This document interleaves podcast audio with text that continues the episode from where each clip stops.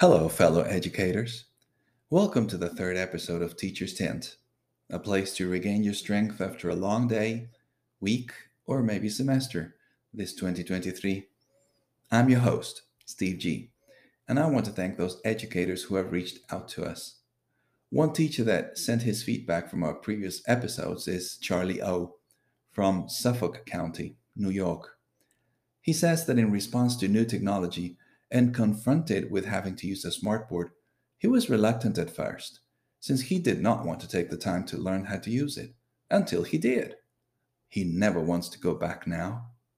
I think we can all relate to Charlie O, right? Please keep sending your valuable feedback after listening.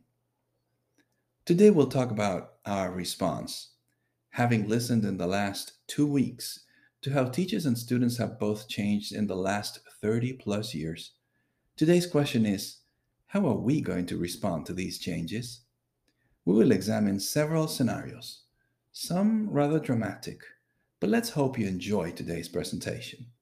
In this episode, I'll share my five ways in which I believe teachers can react. So, let's talk about our possible responses.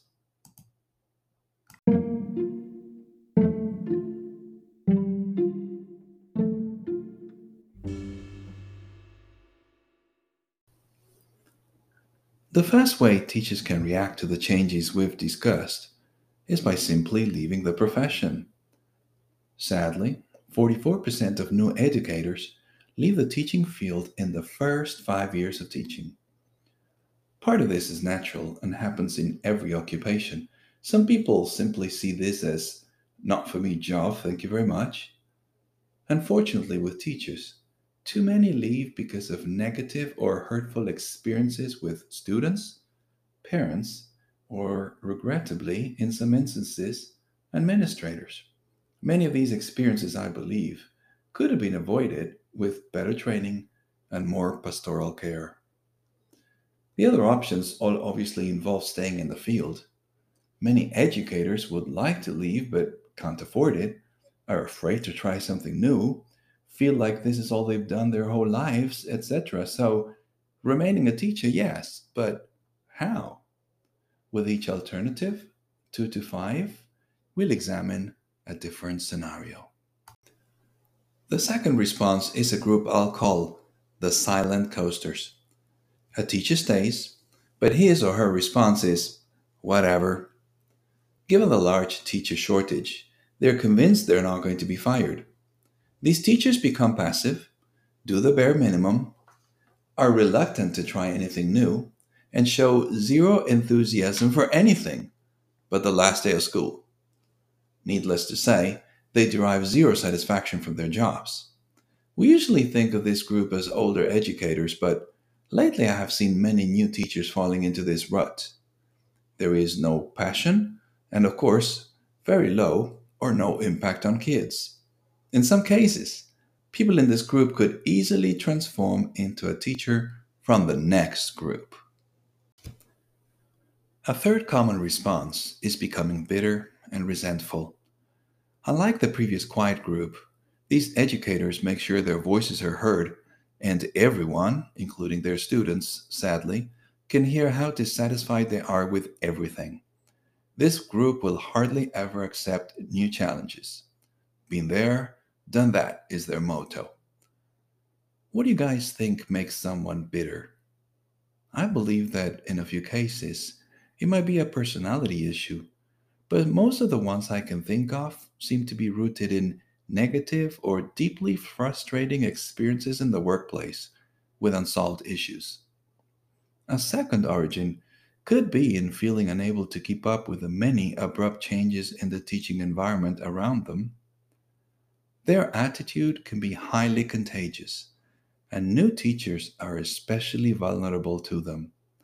However, even though it is sometimes hard to be around these people, I think listening to them and showing compassion can go a long way. Unfortunately, some may have even been effective teachers at some point, but got lost along the way. The fourth reaction is that of the teacher who decides to stay, fold up his or her sleeve, and take it all. Maybe a new teacher, maybe not, but certainly a reliable one. He or she will be in every committee and might have a hard time saying no. He or she will take every training possible, is open to all ideas, and wants to implement every single program in his or her class. This teacher has enthusiasm, but his or her bigger drive is doing it all and checking every box on the list. Some might be the perfectionist type who are never happy with what they're doing. Even though he or she is the first to arrive and the last to leave the school building, this teacher always feels he or she ought to be doing more. Stress and anxiety and other ailments usually get to these teachers as a result of this huge self imposed load. I know you're all waiting for the fifth group, right? Well, to me, it's simple. The last way we can respond is by becoming an effective teacher. Please notice I use the verb to become. I believe, like those who identify themselves with a growth mindset, that just like we're not born intelligent but can become smart, we can also become effective teachers. I'm currently working on my next presentation, Becoming an Effective Teacher. Pivoting around the concept of I need to work smarter and not harder, I'm thinking of various situations when we opt to say or do things that are just not effective. A teacher, for example, might yell at the students, Why are you not listening to me? This is clearly an ineffective thing to say because it is highly unlikely that your students will tell you why. And even in the best case scenario they did tell you, you'd probably not be too encouraged by what they would say. I have learned, for example, that if I'm going home completely exhausted on a daily basis, while my students leave full of energy, I'm clearly not being effective. Becoming effective requires constantly monitoring our words and actions in the quest for better performance.